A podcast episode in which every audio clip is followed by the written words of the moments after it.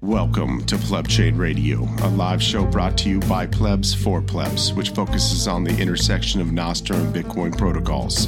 Join QW and Avi as they run down the weekly news and developments, breaking down the current thing and the future frontier with the foundation of decentralization, the builders, thinkers, doers, and plebs.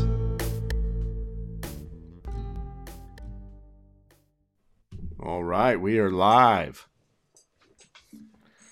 Welcome, gentle plebs, to another episode of Pleb Chain Radio. It's uh it feels like we've been doing this for a while, QW. We're veterans now. What is this, episode four? Episode four. Yes, we've we've made some mistakes. We've we've we've, we've found some direction, but uh, overall, I think we're doing uh, we're doing well. We're we're building the momentum. Um, so I, I I'm I'm happy about it. I mean, neither of us have uh, done this before, kind of like uh, you know Nostr plebs in general. We're just kind of finding our value in this, so it's it's fun. It's mm-hmm. fun, and I think uh, I, I, think it's uh, rewarding both ways. A little value for value. Indeed. So let's start with the world of banking, QW, as we did last week. Um, and uh, to me, it seems like we had a on the banking side. I know there was some other stuff going on we're going to get into, but uh, on the banking side, it seemed like a lull before the storm. I, it was an uneasy quiet. No banks going under. There was this talk a while back about Deutsche Bank, First Republic. They seem to have stayed afloat. Uh, what are you saying? Yeah, I mean, I, I, think the eyes are on the. Uh, they, they, were having that hearing where they were grilling that uh, that one dude from the FDIC. I think he was from the FDIC, uh, basically saying, you know, what happened here, where they're not they're not selling the uh, digital assets of, uh, of, of Silvergate or uh, no uh, Signature. Uh, I don't know what that's about, but it's it's interesting that you know kind of coincide coincides with the um, choke point 2.0, where they're kind of really trying to squeeze any cryptocurrency off, any unregulated, um, uh, any unregulated crypto, uh, kind of narrowing the avenues. Uh, I, I haven't seen much more than that. I mean, the Fed uh, decided to uh, uh, not print this week, so that looks good. I mean, there hasn't been any backstops, but uh, I, I, really don't think uh, we've seen the end of it. I think, yeah, it's definitely been a, a quiet storm brewing. Yeah, and I think we might start seeing something next week. Also, it did. I, I do get a sense of uneasy quiet this week we might see start seeing some action in a few days. But uh, but folks, we have a super exciting show today. I should have started with this QW instead of jumping straight into banking. Uh, our, our good friend Lau from the Nostr Report uh, is joining us to round off the full Nostr Report crew who's been on Pleb Chain Radio. So he's going to be joined by Doc in a lightning round. And shortly after that, today we have a very special guest uh, who's going to, well, all our guests are special, QW right? But uh, we do have a special one today to uh, uh to talk about the question on all of our minds: What is going to happen to the skull of Satoshi? Is it going to make its way to Miami? I hope he uh, can but, answer um, that. I really hope he can. for, for, sure. Right now, it's somewhere in New York so, driving around. That's all I know. Driving around on a, on a what appears to be a U-Haul truck, a U-Haul truck with Arizona license plates. So I'm amazed that no one's co-opted that yet in New York City, uh, or at least we haven't seen any photos uh, of Bitcoiners in there co-opting it uh, as we have on Twitter and on uh, on Nostr, obviously more than Twitter, for that matter. But uh, yeah, so good uh, good show to look forward to. So getting back into it, um, QW. So you know, on the banking side, made relatively quite weak, but there was some interesting movement on the dollar front. Is the petrodollar losing its reserve status? Sure seems like it. What do you think? Yeah, it's. I, I, I mean, I guess with the with the slow week like that, uh, you all of a sudden start noticing other moves. But uh, it, it, seems like the the the bell of the ball this week is definitely the uh, petrodollar. Um, whether it's losing reserve status or not, um, I definitely think there's going to be a competing economy uh, you know, competing trade. Uh, when you look at the the BRICS going on, um, you know, they had the the trade agreement between China, Russia, Saudi Arabia. Uh, I think Brazil was probably in there too.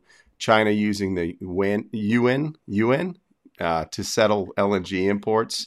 That was interesting because that was coming out of France. Uh, I don't know how how uh, tangible that is uh, long term, but it seemed like it was something that was uh, a band aid for the time being. We'll see if that keep, continues going forward. Um, the Saudis are all of a sudden buddies with, uh, with, with with with Shanghai Corporation or cooperation. So I mean, Saudis going into going in it with China. The Saudis are are uh, partnering with Iran now, which is something that's uh, just unheard of. So you're starting to see this this central ground in the in the from the east to the west uh, start to kind of divide right there. Um, the Saudis are doing ten billion dollar refinery in China It's supposed to be uh, uh, starting in 2024, so next year, and they're supposed to be pumping out about 200,000 barrels a day coming out of that refinery, which is pretty pretty crazy. Um, you know that that's the Saudis are the the, the oil kings. Um, also, the ASEAN, which is the Association of Southern Asian um, Nations, they, uh, the finance minister and central banks consider dropping Western currencies, along with Indonesia phasing out Mastercard and Visa. That's uh, just kind of going all along. I mean, all these things are kind of moving.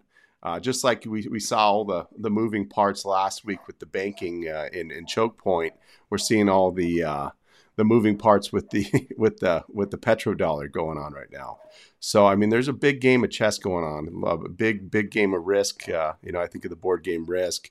Uh, there, there's definitely that going mm-hmm. on right now. Um, you know, ultimately, I mean, what do you, what it means? Uh, you know, I think the writing's on the wall. But will it? Uh, how how long will it take between uh, the, the the petrodollar being uh, abolished or the USD being the uh, the global standard. Um, I don't know. What are your thoughts? Well, I think we're still some while away from that. Uh, I mean, we certainly the if you're a dollar maxi, this last week was uh, certainly should have been troubling for you to see all of these moves. Uh, Bitcoin hasn't moved any closer to a million dollars. I'll tell you that. it's still stagnant from where we saw it um, last week. Um, but uh, yeah, look, if I were a, a dollar maxi, I would be concerned uh, seeing the potential for uh, the dollar losing its reserve status because uh, part of the reason why we've been able to maintain this absurd level of money printing without inflation. I mean, we've kept inflation. I mean, the, the official figures are uh, now they're around six percent, right? But unofficials probably let's just say double that at least at its worst, it might have been uh, the unofficial number might have been closer to 20%. That's still a manageable number if compared to places like Argentina, for example, or or Turkey or, or, or Lebanon, places like that.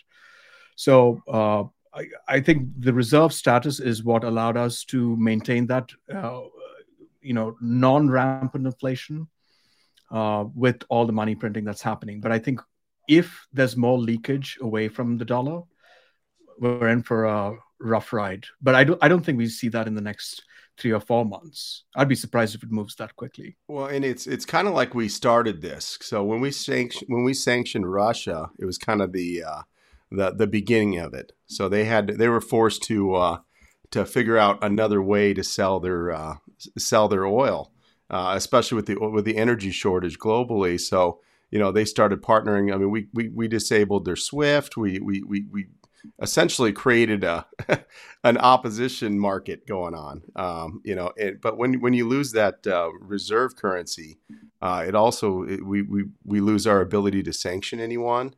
Um, our 750 mili- foreign military bases around the world. I mean, all these things that uh, become kind of uh, up in the air. Um, it's it's it's it's interesting that we kind of, in a way, uh, when I say we, um, it's the U.S. The U.S. dollar um, the U.S. military. Um, it, there's definitely a uh, kind of a quiet war going on with that. Um, so I think it's uh, mm-hmm. incredibly interesting to watch. I mean, I mean we're watching history um, just by the day, uh, and and some mm-hmm. people like us with you know plebs that are that are obsessed with uh, you know sound money. Um, uh, it's it's incredibly wa- interesting to watch the fight for that money, you know, and uh, and, and what's going to be the uh, the the reserve currency in the future. Um, it's it's it's exciting, but it's uh, mm-hmm. also a little uh, troublesome, you know. but well, yeah. speaking of reserve currency, QW, I'll tell you which one isn't going to be the reserve currency of the world. It's USDC. Yeah. We, uh, the, there was that article that I think we shared uh, just a few minutes before the space this nest yeah, began. It, it just dropped. Which it just dropped, which is talking about Circle uh, having lost something like 10 billion in market cap in little over a week. Yeah. And it's it's completely driven by redemptions, right? So, and this started when the news came out that maybe about, they had about 10 or 15% of their reserves parked at Silicon Valley. Mm-hmm. Uh, when this news came out, maybe what was about three weeks ago, and that's when we saw USDC drop by drop to 87 cents, right? It lost its right. peg. Yeah. It slowly came back. But you know, 10% of the reserve, and then the FDIC, of course, swooped in and said they're going to make them whole anyway. Yeah. So the question is why why are these redemptions happening if the FDIC has given its guarantee? So what's going on? Yeah, I mean, I, I think it's just a, a world where we're if we see any weakness, uh, we we don't have the trust in the in the talking heads. So we see weakness, we're out. Um, there's no way I'm going to listen to some guy on the television tell me, no, we're good, we're good, uh, we, we got it all covered. Um, you know, I know three billion of that was, I, I believe, was stuck in uh, Silvergate when that originally went down.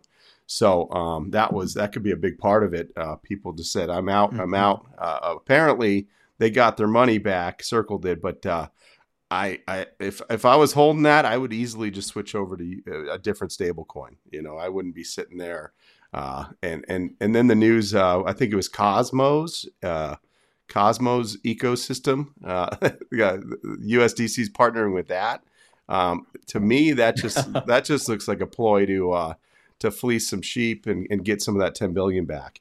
Uh, it just it, it mm-hmm. I, I, don't I, I didn't really understand that. Uh, and then this drop today about the 10 billion in market cap lost in a week. I mean, that's that's big ducats. You know, that's uh, and and you know, are they fully backed? Uh, uh are they they have collateral out? Um, Ten billion it could mean a lot to some people. So, yeah, it'll be interesting to watch what happens with uh, with USDC and and all the other uh, services that are dependent on USDC. If this trend continues, I, I one other thing I wanted to yeah go ahead. Yeah, I, I do want to circle back to the uh, the dollar hegemony. The, the, we're, we're, you know, mm-hmm. when we're talking about the reserve currency of the uh, of the world, uh, when when when we start losing that, uh, it, it's a huge opportunity for Bitcoin to move in. So, I mean, what is going to be the reserve currency? You know, you have people like El Salvador that that that make it legal tender, but there's a lot of other countries that, through this discourse, through this, uh, you know, divide and conquer, we're we're going to have opportunities uh, for for Bitcoin to to come out of nowhere. So just wanted to point out point that out. Yeah, indeed.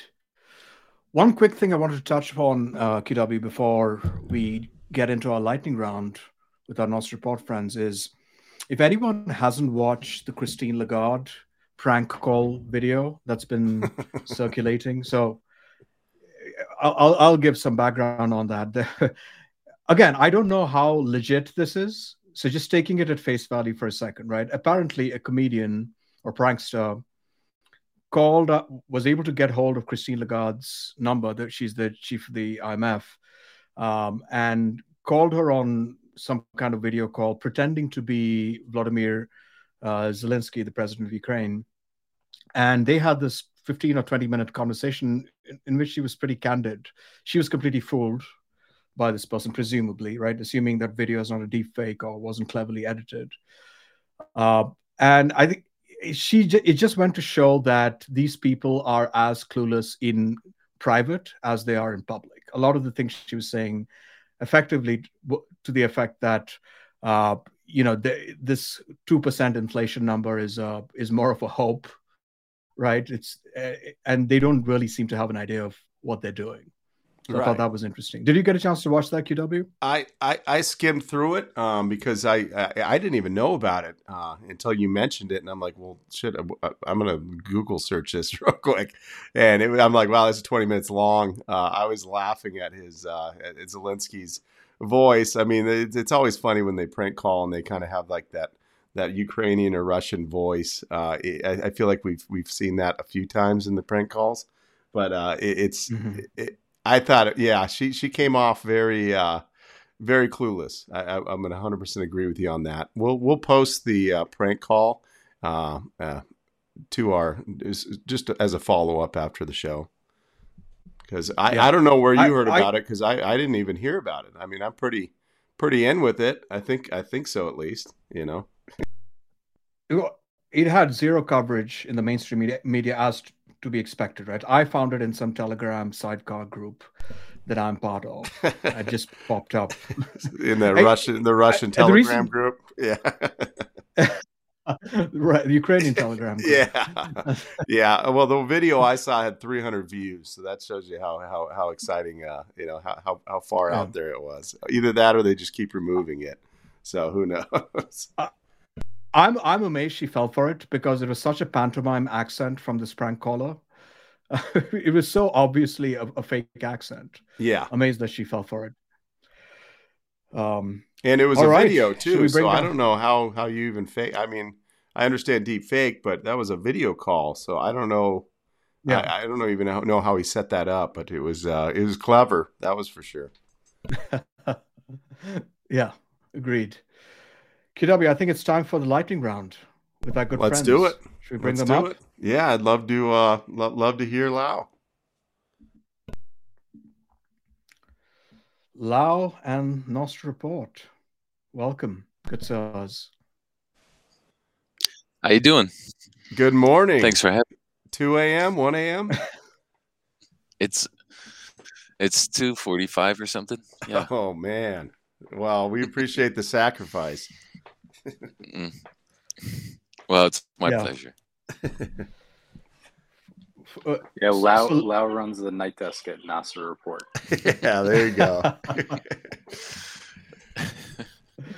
so, Lau, before we jump into um, the lightning round itself, since this is the first time we're talking to you and a lot of the audience is hearing you, you're a pretty pivotal member of the Nostr Report since pretty much the beginning or close to the beginning.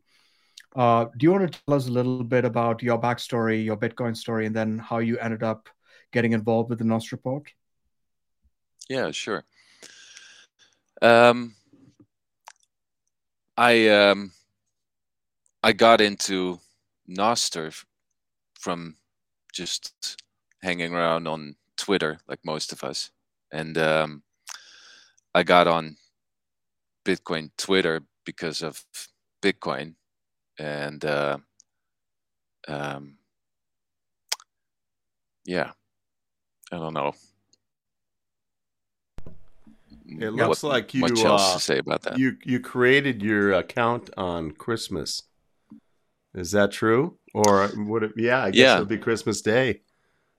So you opened up your present, and it was a Nostr uh, Nostr account. It was yeah yeah something like that yeah i was i was immediately excited about it because um, yeah i under, understood it uh, for what it was a protocol the way it was explained to me i don't i don't remember what i read to to um, to to make it click but uh, as soon as i understood it i just hopped on it and um, not looking back anymore And and Lau, how did you get involved with the report?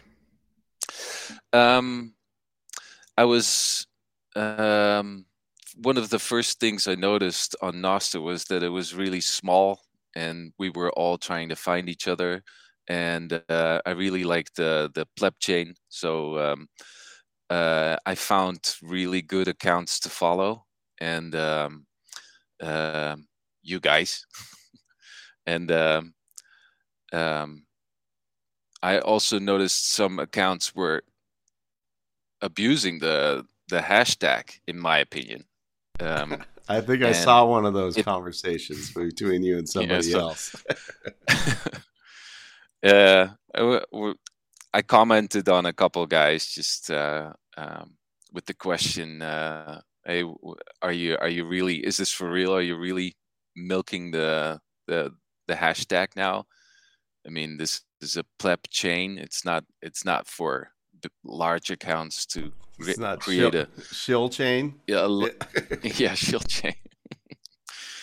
um, yeah. So um, the res- the response was uh, was just a, a little bit of back and forth, and uh, Doc picked up on it, and uh, uh, some other people some other people picked up on it, and because it was so small, it just it was it was in the feed the whole time, and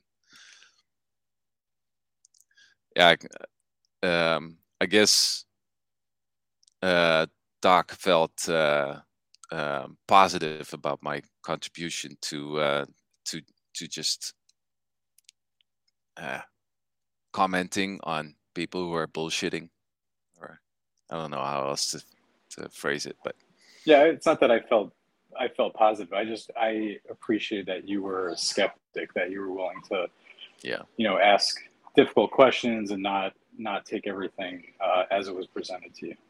So I thought that would be perfect to have someone like that on the report who could kind of dive through people's bullshit and you know ask the right questions when they uh, when you need to. But and and also when you uh, you questioned one person and they were like, no, I'm not. I'm actually not milking it. I'm I'm really following these people. And then you were very gracious about it after, and you're like, all right, well, it's cool. We're all plebs here. So, yeah, I just appreciate that. I thought you would be able to contribute, which obviously you have. Yeah, I certainly remember that interaction, Lau. It was uh, it was fun. it was fun to be an observer on that one. Sometimes right. you need to say uh, you need you need someone to say what everyone else is thinking. You know, sometimes. yeah, that's that's the one thing I'm um, I'm I'm pretty trigger happy with. If uh, if I if I can say something that contributes to that, uh, I can't shut up. Indeed. All right, Lau or Doc, um, are you going to lead us through the lightning round with the Nostr report? Yeah, I think um, I think I got it together.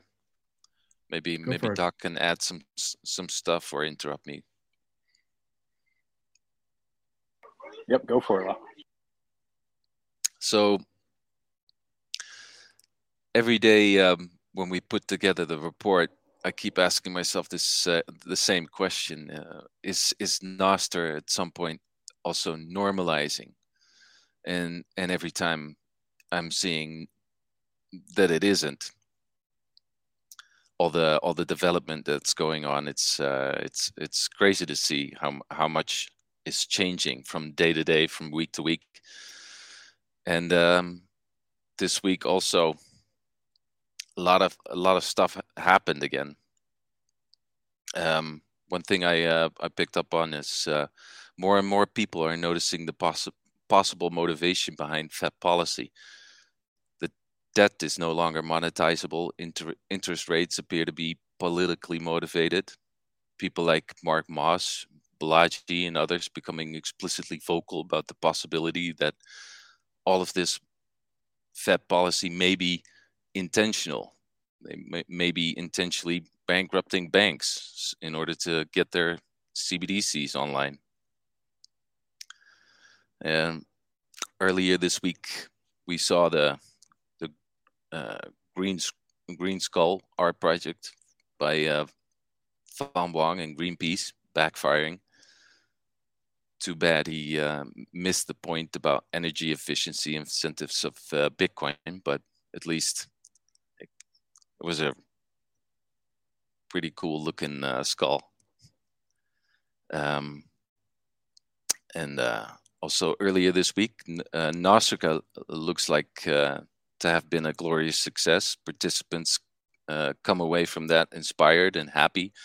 All the pictures look great, and the, the reporting was fantastic. Which brings me to Marcy, our happy new addition to the Nostr report this week. Her presence is is refreshing. I'm delighted to see her cunning and perspective at work. And on Nostr, cute things being in a focus is good to see. Lina Zeiche being warmly welcomed on Nostr and Crypto Couple's uh, Carla birthday being celebrated is a sign of how close people feel to the to each other on the protocol. Um, what I also find exciting to see is the ZAP data being mentioned every time. It seems to be going up forever. And um, we keep reporting client development and Lightning integration. It's going steady yet another week. It's mind blowing to see all these possibilities and applications coming together.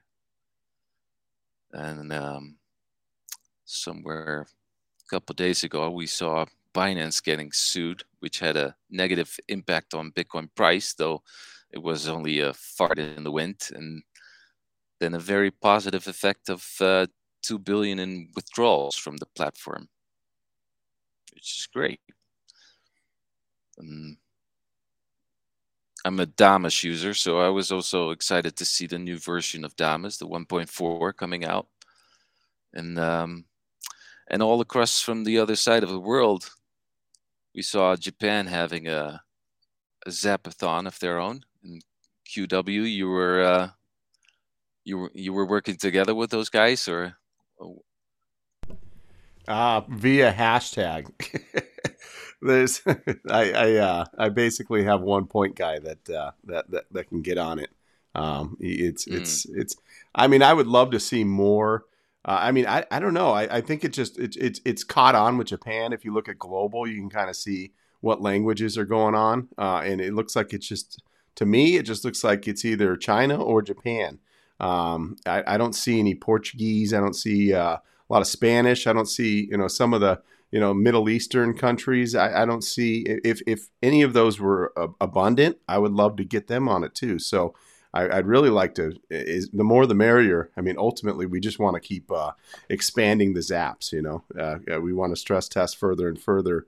Uh, and and but that's that's kind of the story there. Uh, I think what happened was Jack jumped on it and said uh, said uh, Zap Japan, and, and, they're like, "Wait, look at all these zaps coming at us. what, what, the heck is this?"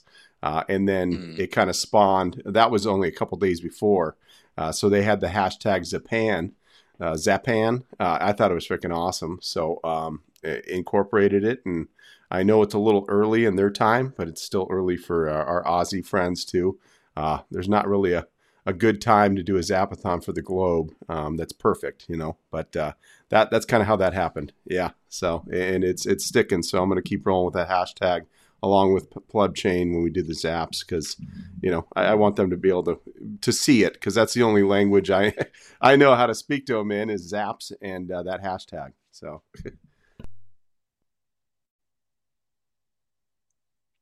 yeah, pretty cool. Well, that wraps up um, um, the lightning round from my side. Thank you, Lau. Anything from you, Doc? Yeah, I just want to. I've been kind of busy this week. I was on vacation, took the kids down to DC. Uh, posted a little. My my daughter. We walked by the Federal Reserve when we were on the on the mall, and my daughter's like, "What is that building, Daddy?" And I was like, "Oh man, I don't have enough time to explain this to you right now." But it's just a facade. There's nothing inside it. Don't worry. Um, and so I've been kind of busy, but you know, really grateful that all the guys from Nostr Report are putting this stuff together to keep me up to date.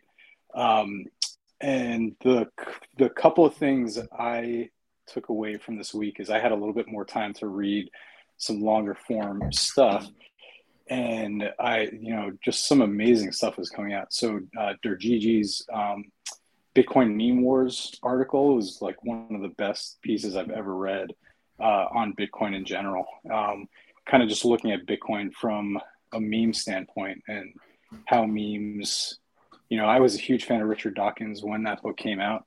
Um, and so, you know, looking at it from the standpoint of, you know, the selfish meme is, is just a really cool take on it that I hadn't um, seen before. So I don't know if you guys had read that, but I definitely recommend it.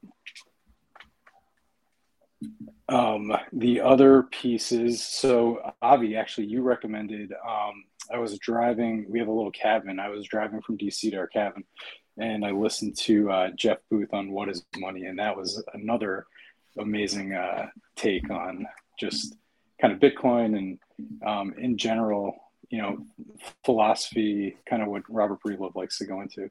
Um, but that was another really, really nice uh, piece of content. And then, um, you know, this one's a little more controversial, but Jameson Lopp had a piece on Bitcoin maxis that uh, I actually thought was really a nice take and kind of makes you question, all right, do I do I always do I think about this standpoint or am I just you know going along with the crowd um, when I when I have this viewpoint? Um, so I think that's definitely worth the read too. Yeah, all great recommendations, Doc, and I happen to read and listen to all of those and couldn't agree more. So, folks, I have a confession to make about my um, my favorite magazine in the world. My favorite magazine. This is embarrassing, guys. I don't know how can how I can admit this, but my favorite magazine was started by Vitalik Buterin. I don't know if, how I can show my face around here uh, after such a confession. Now, here's the good news, though. The magazine that Vitalik Buterin started was happened to be Bitcoin Magazine way back when. And we're happy to welcome our good friend, CK, managing editor of Bitcoin Magazine, to join us. Mr. CK, welcome, sir. Oh man, Whoops. you lost him. It was the Vitalik. uh, oh, he's, he's back. back. All right, here's a, Go here's ahead, a moment. CK. So he's got his hand up, and now he just needs to turn his mic off. it's first timer for Nests. A lot of these, uh, a lot of us, you know. Yeah. It, this this always works during the sound check. It's it's absolutely flawless during the sound check, and yeah. then when you're live, this is when you run into. I wish things. I can unmute him, unmute him myself, but uh, it doesn't look like that happens. Oh, Y'all there? There he is. There you are. How, what, how about that intro? Sorry about that. I know it's great. Um, I always, I always like to downplay uh, Vitalik's involvement. Uh, it got the magazine got bought. It's a completely different company. Um, best one of the, the best days of my life was in 2019. I was already working for Bitcoin Magazine for about a year, and David Bailey uh, announced to the company that we were going to go Bitcoin only and divest from uh, all the blockchain stuff that we are affiliated with. And that, uh, for me, it, it made the the job like almost into a dream job working at the company. Uh, after that, we did Bitcoin 2019, Bitcoin 2021, Bitcoin 2022, and on top of that, we created or brought back the print magazine and honestly, it's it's absolutely savage and beautiful. So really proud of what we're doing, uh, kind of on both sides of uh, of the conference as well as uh, on the media side. So um, it, it's it's been a, a fun journey uh, to kind of go Bitcoin only early on and. Uh, you know, just getting to dive in and trust Bitcoiners and trust like the Bitcoin only uh, mentality uh, it, has been awesome. So, CK, we'll dive into the magazine specifics in a second, but I think there's a question that's there's a burning question on everyone's minds who's listening in and who will listen to the recording as well, which is Is the skull of Satoshi going to make an appearance at Bitcoin Miami? Oh, man. Well, uh, we will see. We are semi in conversation, but the reality is, is uh, despite the artist's willingness to kind of like have a nuanced perspective, um, Greenpeace is kind of they're they're gonna go on with their campaign no matter what, um, and their their plan is to pretty much name and shame corporations that have started to adopt Bitcoin um, and try to get them to create corporate pressure for Bitcoiners to make Bitcoin more eco-friendly in an attempt to make number go up. So they're going to pursue that plan. They're going to keep pounding the drum on change the change the code. Um, what we will 100% be doing is making fun of them. So um, we already have like a fake character. Uh, we need to bring him onto Nostr, but he's on Twitter at ta- uh, Green Talking Head, uh, sponsored by Ripple. Um, so we're gonna have uh, he'll be at the conference.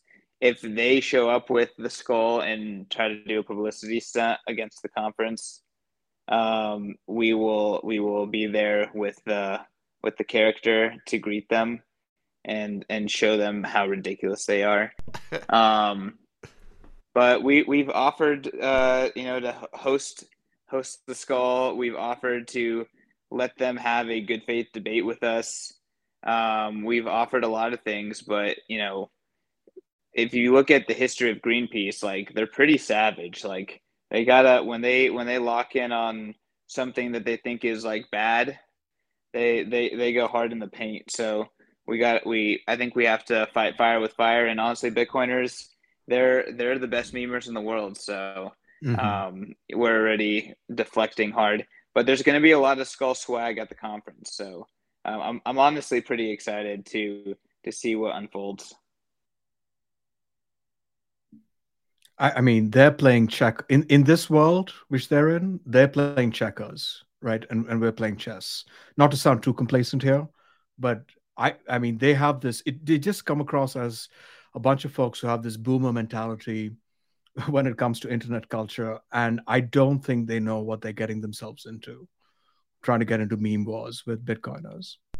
Yeah, it's interesting. Their, their campaign is uh, all it seems to be online uh, when that should really be something that's you know on a commercial for Golden Girls or something. It, it really shouldn't be uh, uh going on the internet and that's your ad campaign because uh, it's just low hanging fruit for all of us. Uh, we're just eating them alive, and I, I love it. I, I, hope they post more because I mean, that was an exciting day. Uh, just hashtag Skull of Satoshi and the the memes coming out of that was freaking awesome. Oh my god! I mean, it was it, it, it that's just too easy. uh, yeah, yeah. I mean, that's great. That's freaking awesome. So keep bringing it. Uh, but I, uh, we do want the skull. We want it. Uh, in the end, whenever they're done with it, we definitely want it. Yeah, I, I have no doubt that Bitcoiners are going to acquire the skull and it will continue to be something that taunts Greenpeace forever. But there's no reason not to have fun right now. And honestly, one of the best strategies is let's just goat them on and try to pull off a PR stunt in Miami Beach. Um, and they can try to shame the city who's sponsoring the conference.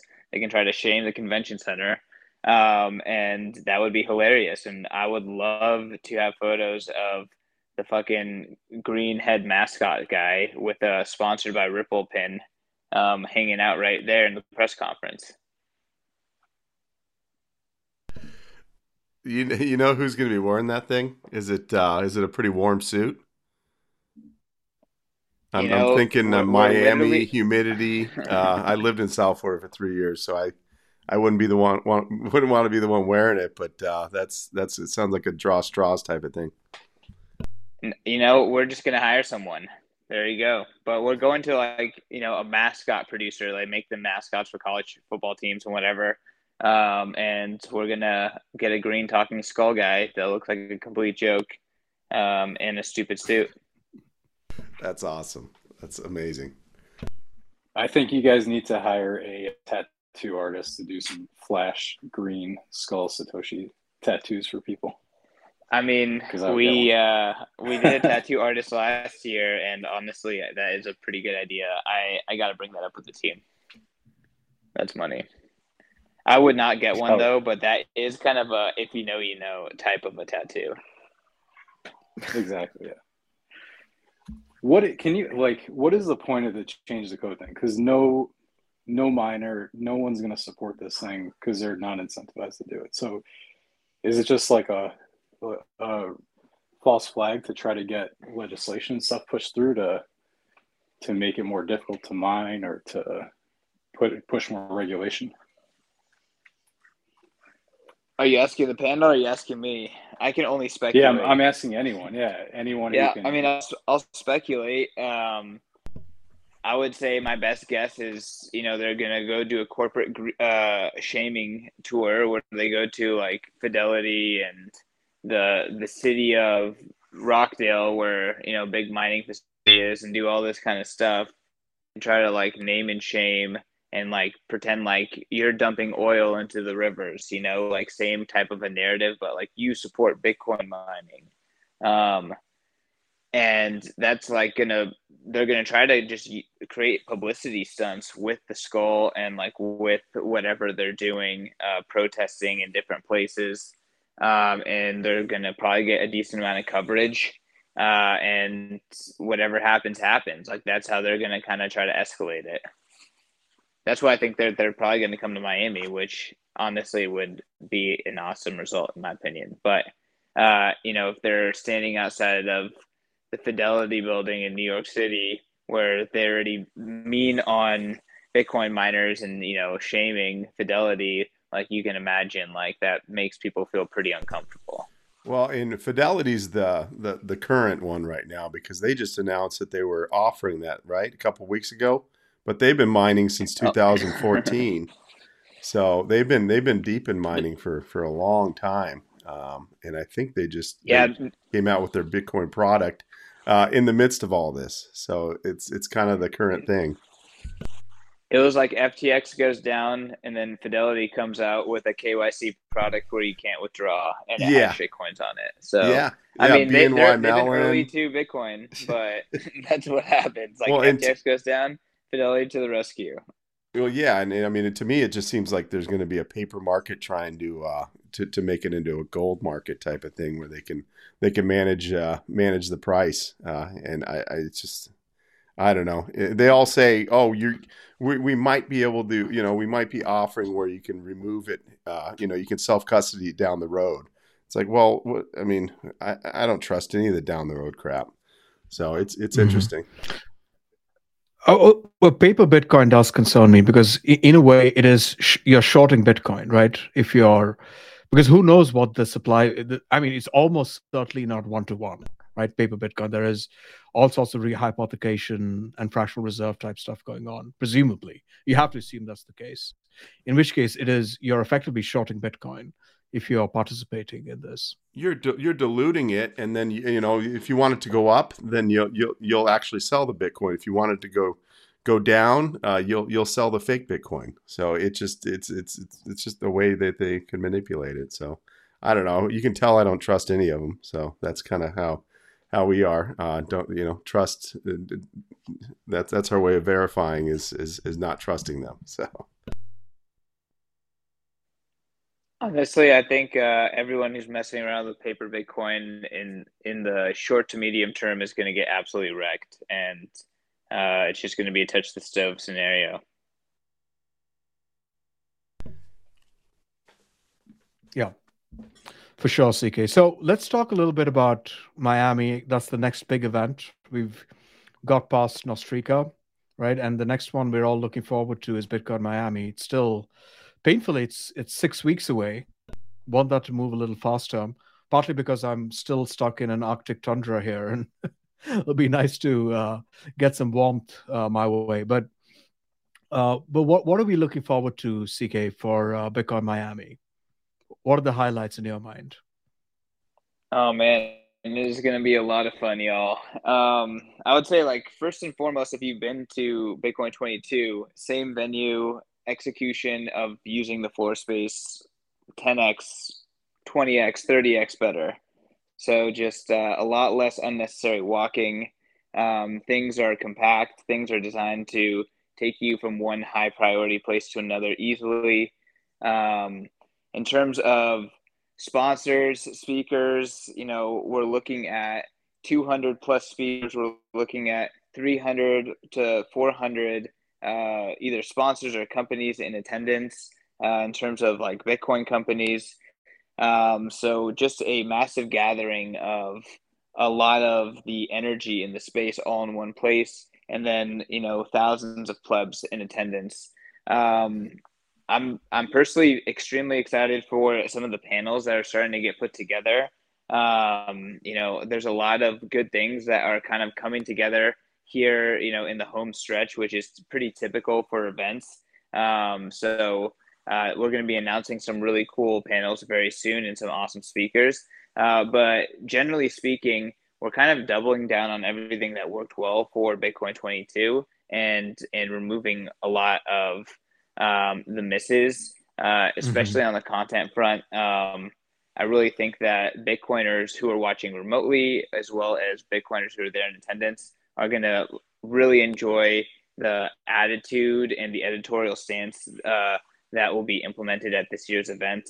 Uh, so, yeah, I mean, honestly, I think it's it's a must go to event. Um, if you need to uh, reduce the ticket price, there's a there's several avenues to do so. I've been promoting, uh, you know, kind of special discounts here on Nostr for people who DM me.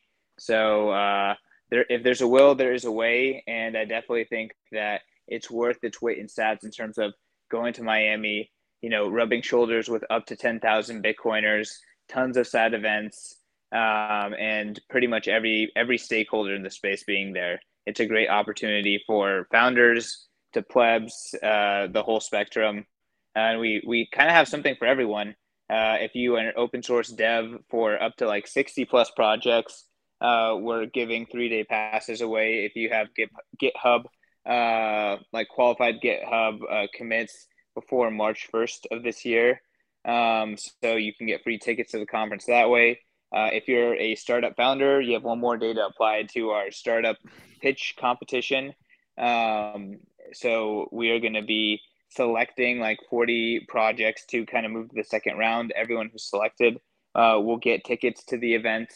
Uh, and then t- probably about 20 projects will actually pitch in Miami. Uh, we have a bunch of networking for you know startups and VCs and stuff like that who are actually trying to um, get projects funded in Bitcoin. It's something that's been a sleeping giant, um, and there's a lot of critical mass happening now. So we really want to make it a really hospitable and thoughtful environment for that kind of thing to happen. Um, and last but not least, I got to give a shout out to something we haven't really been marketing much, but uh, we will be is our book signing um, kind of schedule. Um, we're working with all of the biggest and all of your favorite authors, and uh, we're going to make sure their books are at the conference, and we're scheduling out, um, you know, our chunk periods where they're going to be sitting down, shaking people's hands, signing their books, um, and it, it's just a really cool experience for everyone. So, uh, I, you know, I'm shooting for like 15 authors. Um, you know, every single name that you're excited about we're going for them, and then hopefully can sneak in some surprises there too. So um, yeah, I mean, I'll, I'll, I'll stop talking, but yeah, whatever you guys uh, want to ask about, I'm a, I'm an open book. So CK, I can certainly vouch for it being a quasi-religious cultural pilgrimage, right? If you're a Bitcoin, especially the mingling with the plebs aspect of it. I mean, last time it was thirty thousand. I don't think we'll, given that it's a uh, bear market conference, I, I don't think we'll get 30,000 people. But I do have to ask one prickly question. And I think you sort of addressed it already on the content side, but I, I, this is important for me, which is on day one of the last of Bitcoin 2022, right? The 9 a.m. keynote on the Nakamoto stage was Pomp and Novogratz, where Novogratz was shilling Luna, right, with his stupid tattoo and, and and and everything else. Uh, do do so? Are you saying we're not going to see that type of content this year? Yeah, I, I guess like what I would say is, uh, you know, there there are an enormous amount of stakeholders when putting on the conference content. Uh, the conference is a really big endeavor, and um, you know, in order to make it happen, you know, a lot of things kind of are part of the equation. Uh, but with that being said, I think that we've learned over the course of the last four years a lot of kind of lessons and strategies in order to ensure uh, well positioned and wise content. Um, I definitely think that we've made our fair share of mistakes uh, between Bitcoin 2019, Bitcoin 2021, and Bitcoin 2022. Uh, one of the biggest mistakes is not being as stringent with the moderators. Um, and and uh, positioning speakers to be authentically themselves, but create interesting content. Uh, so uh, that's been something that we have been really thoughtful about this year. Uh, and I think that what we're putting together is going to uh, make a lot of the hardcore Bitcoiners who are not tourists uh, really excited about the content that was created. Um, and then something else that, you know, I think we failed at in the past, but we're getting better at is, you know, there's really two main stages. There's really two eh, conference experiences. There's the in-person conference experience, and I think we've done a really good job on that front. Anyone who's been at the event um, really knows it's very Bitcoin focused. Uh, it's extremely big, and it's uh, extremely uh, you know top-notch production value uh, type of, of an event. But the people who are tuning in virtually sometimes they don't get those in-person elements and they only see the the programming mistakes. Um, so one of the biggest wins for bitcoin 2022 was the news desk so we're doubling down on that. Um, but i think there's a lot more kind of thoughtfulness to consider the virtual audience when we're like be, trying to be as thoughtful as possible with the content. Um, and just considering the virtual audience more I think is going to be a, a, really big deal in terms of uh, what the virtual viewer, which is thousands of people who don't who don't actually come to Miami, still tune into the content. Um, they, we, you know, again, we we were thinking through th- their personal experience and uh, want to avoid, you know, just uh, uninteresting moments. I think one of the most powerful, I, I, think most people agree with this, CK. I suspect you too. Uh, one of the most powerful moments at any Bitcoin conference I've ever been to uh, was not last year, was the year before 2021 with the Ross Ulbricht uh, call, which actually ended up getting Ross into a lot of trouble, but that's a separate issue. Um, and well, hopefully, we, there, there's not going to be anything that gets Ross into trouble. But I mean, it, it the conference is capable of throwing up just truly moving um, and powerful moments like that. And looking forward to this one for sure. What uh, what yeah, number I mean, is we've this? Definitely. how, how how many how many of this? What what number is this uh, for Bitcoin Miami? So the the Bitcoin conference it was started in 2019 uh, by same company behind Bitcoin Magazine, same year that we went Bitcoin only. We launched the Bitcoin conference, and it was inspired by the original Bitcoin conference, which was held in San Jose in 2013, and then subsequently was held in Amsterdam 2014. Uh, so, uh, if in case you didn't catch the connection, you know David Bailey definitely likes to pay homage to Bitcoin history a lot. Um, mm-hmm. so he was, he went to Bitcoin 2013.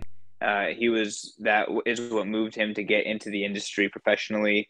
Um, so we did Bitcoin 2019 in San Francisco, kind of as an homage to Bitcoin 2013, uh, trying to make Bitcoin fun again. Uh, you know, out of you know, kind of from the anger and the anguish from the block size wars saying, okay, hey, it's BTC. Let's just focus on Bitcoin. Like, let's all get together and have a conference. Uh, and then, really, I think Bitcoin 2021 was the what put us on the map. Um, we had to cancel Bitcoin 2020. You know, COVID happened. People got locked down. And outside of the Super Bowl, we are the biggest event in America um, in 2021, June of 2021. And I really do think it's a testament to Bitcoiners uh, we had none of the stupid requirements that you know everyone is saying is necessary at that time, um, and uh, Bitcoiners before anyone else they got together and they were gathering and they were hopeful in the darkest of times. Uh, and you know Jeff Booth has talked about that experience. Uh, I can vividly remember being on the ground the entire time. It was an incredible experience for me. Um, and then obviously El Salvador was announced to close that event out, which is, you know, uh, just magical. So uh, you can't always get the First Nation state announcing uh, adopting Bitcoin at your conference. You know, that's it's just like almost like chasing the dragon. But um, we're doing our best to just you know keep the keep the moments coming. Well, and I, I got to give it up to you because you basically plan for a year and execute in a few days. You know, and so it, it, then you have to plan for the next year. So every time you make adjustments, it's a long way away uh, till the till the next uh, execution date. You know, so it's it's, so cool. QW, could I, I? I just want to interject that they, uh, in my opinion, what the Bitcoin magazine pulled off something even more incredible, which is they announced Bitcoin Amsterdam uh, I think some when was it, CK? Right after the, the, Miami conference, right? And they pulled up one off with a partner in in Amsterdam.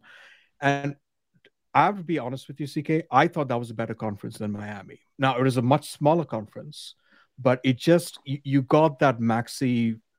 That well, maybe maxi is not the right word, but but the, that core Bitcoiner vibe truly distilled. And I, and I thought Amsterdam was the best conference of the year, which you planned in what three or four months, basically. Less than 100 days. But uh, yeah. thank you very much. Uh, really hoping that just between all of y'all, the 25 in here, uh, that we actually announce Amsterdam uh, again soon. Um, we're getting very close. I've been very deep in that process. It's been a, a journey, to say the least. But um, I think we're getting close. So y'all heard it here first. But um, I would say I would interject and say Bitcoin 22 was like that was the end of the bull. That's before the floor dropped out and pretty much all the tourists went away, all the FOMO went away. Um, so that was like a peak bull market conference with the festival at the end. Um, Bitcoin Amsterdam I think like that was the beginning of the bear market, like the depth of pain in this accepting that the bull is over. That was Bitcoin Amsterdam, and so only the real ones were there.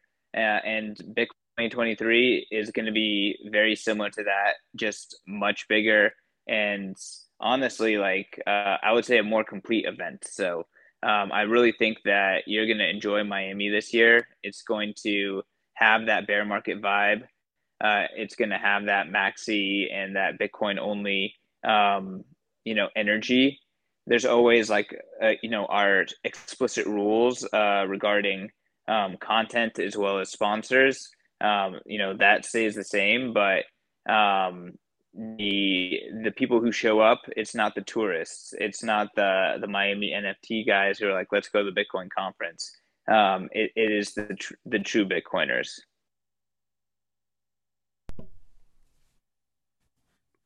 Didn't Miami have a, a shitcoin, Miami coin, something like that? The city itself. I, I remember that in the uh, they, in, in the froth of the market. they well, did. They announced it. It was, it was from Stacks, right? It was Miami coin was built on top of Stacks. And I don't know if you remember this, CK, but they announced it shortly after 2020, Bitcoin 2021, or right around that time. No, they, they announced it like two days before. Oh yeah, and we were just like face palming the entire time. We're like, come on, we're we're just about to do this, and you guys drop this shit coin. That's Thank hilarious. That's hilarious. well, Stacks does their. Uh, they have CK? their conference. So, go go ahead, Doc.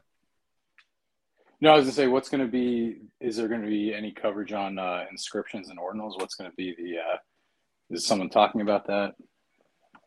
So we have a lot of ordinals content and we have a lot of Nostr content built into what we're doing this year. You know, I think there's controversy around ordinals. There's a lot of love and excitement about Nostr. Uh, there's a lot of excitement around ordinals and inscriptions as well. Um, so, you know, what our focus is is focusing on Bitcoin. Um, so uh, there's going to be uh, some interesting ordinal content at the event. Uh, there's going to be uh, an ordinal section of the art gallery. Um, so all of that is going to be pretty interesting. Uh, people are going to be able to meet, you know, artists who are really excited to do something on Bitcoin. Um, and you know, the conference is big enough. If you want to ignore that, you can. Um, and we're also going to have uh, a ton of awesome Nostr content. So uh, Alex McShane, who's one of the guys who helped program Nostrica, he is the head of programming for this conference, and he's working with the likes of Nolan, uh, Brandon Green, Matt Odell, uh, people who've been involved with uh, Bitcoin conference uh, programming for you know three, four plus years. So really excited for what we put together. And again, like it's going to be informational content. It's going to be interesting, thoughtful content. It's going to be spicy, um, you know, kind of uh, more heated content as well. So uh, I definitely think that uh, we're we're trying to create a lot of different exciting moments at the event. You know, I I made a prediction uh, a couple weeks into uh, running Nostr, uh, and I, I I thought for sure we would end up seeing a Bitcoin Magazine Nostr edition. Is that something that may or may not be coming in the future? Um, well, I definitely think that we're going to be covering a lot of Nostr on Bitcoin Magazine. Uh, I I know the next two titles they're not the Nostr edition, but that does not mean that it's not something that's going to happen. The ones that are happening though, I think that y'all are going to be really really excited about. Um, the one that's upcoming just right now, I'll sneak it to you guys too.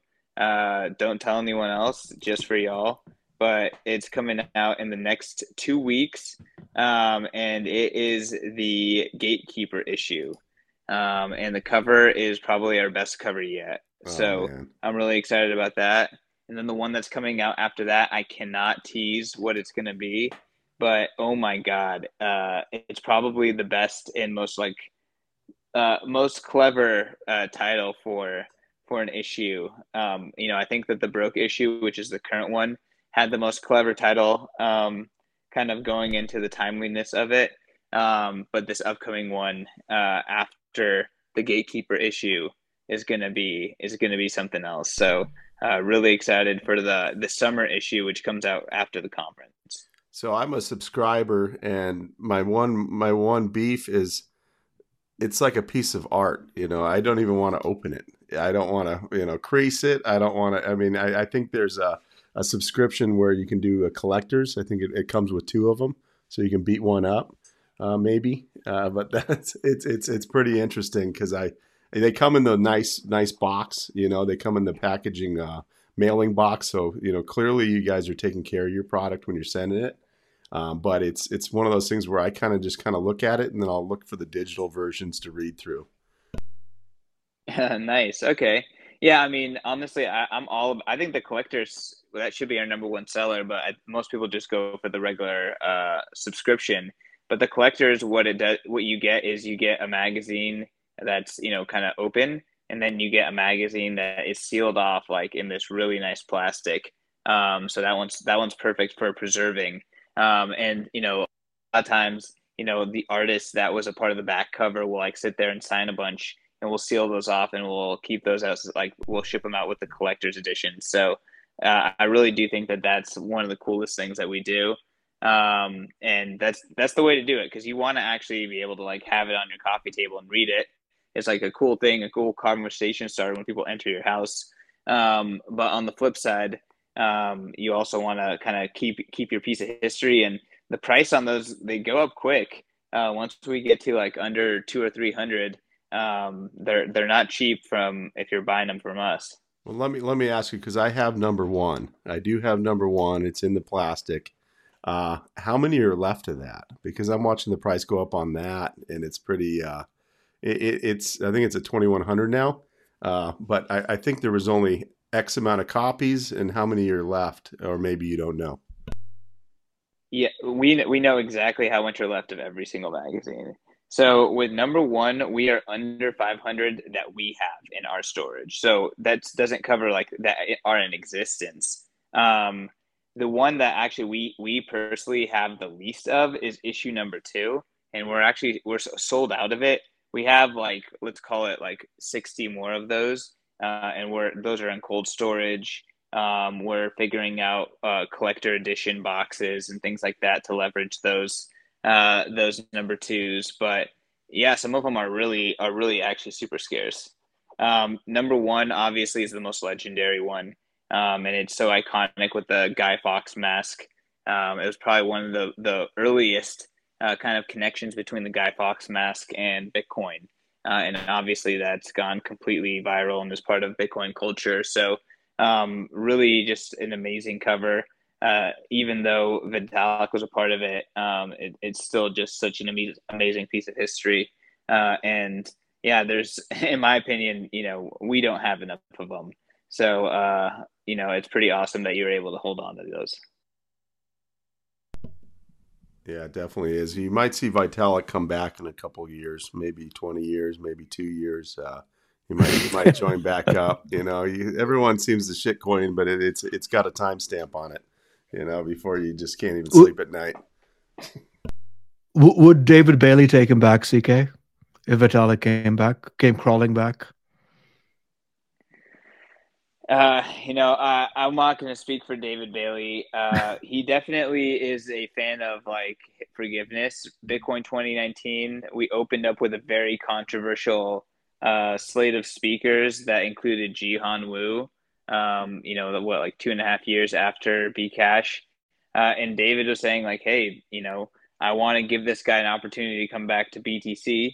Uh, and you know, Jihan eventually did, you know, kind of come back to focusing on BTC, and you know, after a lot of drama for many more years after that, Jihan ended up pulling out of Bitcoin 2019 and, and declining to to attend and speak. Um, but you know, I would say like, yeah, David Bailey would would would give someone another chance if they're willing to say, hey, you know, Bitcoin is the thing, and this is what we should focus on, because um, that's what he thinks. But uh, you know, I can't speak 100% for him, but just kind of wanted to give that historical example. No, it was a joke, CK. I wasn't expecting you to to actually speak for him, um, but but I appreciate you saying that. Um, I can just so, I like I like to picture that in my head. That's a, that's a, it's pretty comical to think about that. Vitalik actually coming back, you know, looking for work over at uh, Bitcoin Magazine. So we'll leave it there. Indeed. So CK, so we we spent a lot of time, and and you've enlightened us on what to expect for uh, Bitcoin Miami, what, the next few issues of Bitcoin Magazine. What are your thoughts on the general? I, I don't know how much of the show you caught before you joined, but we were talking about the general macro macro landscape, the dollar potentially losing its um, its reserve status, right? With with some of the moves we're saying. What are the what are your views on what you're seeing in that in the macro world? Oh man, um, I do a show with Ansel Lindner um, every Thursday called Fed Watch. Uh, he's actually an expert. I don't know if he's on Nostr yet, but um, he creates a ton of content uh, on Bitcoin and markets and does a once a week show with us at Bitcoin Magazine. Um, the,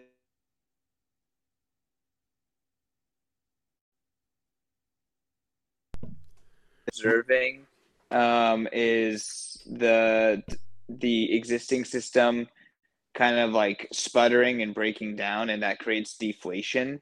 Um, and we're seeing Bitcoin as a new system that is offering um, like a real economy that will have real growth because it has good capital allocation. Uh, so that's like the base thesis. Um, and then our our kind of prediction of how we get to that world is that uh, we see uh, we see the dollar just continue to take over, so hyper dollarization, uh, and then hyper Bitcoinization, kind of like riding on the back of that. So the dollar kind of slays all the other fiats, Bitcoin slays the dollar. Um, so in terms of like what's happening right now, you know, I think central bankers are flailing they're failing. Um, they're the only thing that they can do to fix things is centralize more and try to um, get a handle on stuff. But who knows how long they'll be able to do that. Um, I don't think that like I actually don't think that like the uh, like the dollar alternatives are like a real threat to the dollar. Um, maybe it's a trend, but I think like none of them are really going to catch on. It, eventually, they're just all going to settle onto Bitcoin. So I really do think it's kind of like the dollar continues to smash all of their fiats. Um, I was just in Argentina. Everyone holds dollars. Um, and then Bitcoin smashes. So, uh, yeah, I mean, I think it's interesting that the dollar is definitely being questioned. I think that's super good for Bitcoin. Yeah, I, I read a piece earlier uh, by Pierre Corbin. Uh, it was from uh, Bitcoin Magazine from uh, last year, August 25th. It was the fight for U.S. dollar hegemony. A lost is is the fight for U.S. dollar hegemony a lost cause? Kind of talking about what was going on with the uh, the, the, the, the losing the gold the gold standard on the in. I, I thought it was an interesting piece, but it also made me think about the opportunity for Bitcoin to be the alternate uh, as as the market share goes down worldwide. But at the same time, I, I, also think that might be why we're starting to see those avenues avenues close, kind of getting that choke choke point.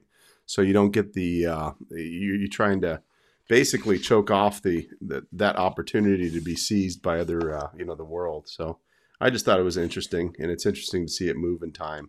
So I'm uh, I'll be I'll be watching but that was a good piece. I'll I'll, I'll post that uh, later because it's it's it's actually pretty current now. Uh, you know, we all saw it coming, but it's just a matter of now that it's coming. What do we think of it in in, in the now? I mean, Bitcoiners have been on top of this stuff more than anyone else. I think, period. And I would say, like with Bitcoiners, we have uh, probably one of the best batting averages through COVID and now through the banking crisis. Once again, which group has one of the best batting averages? So I think it's it's pretty clear. Hundred percent. Indeed. So before we wrap up, Lau, Doc, do you have any questions for CK?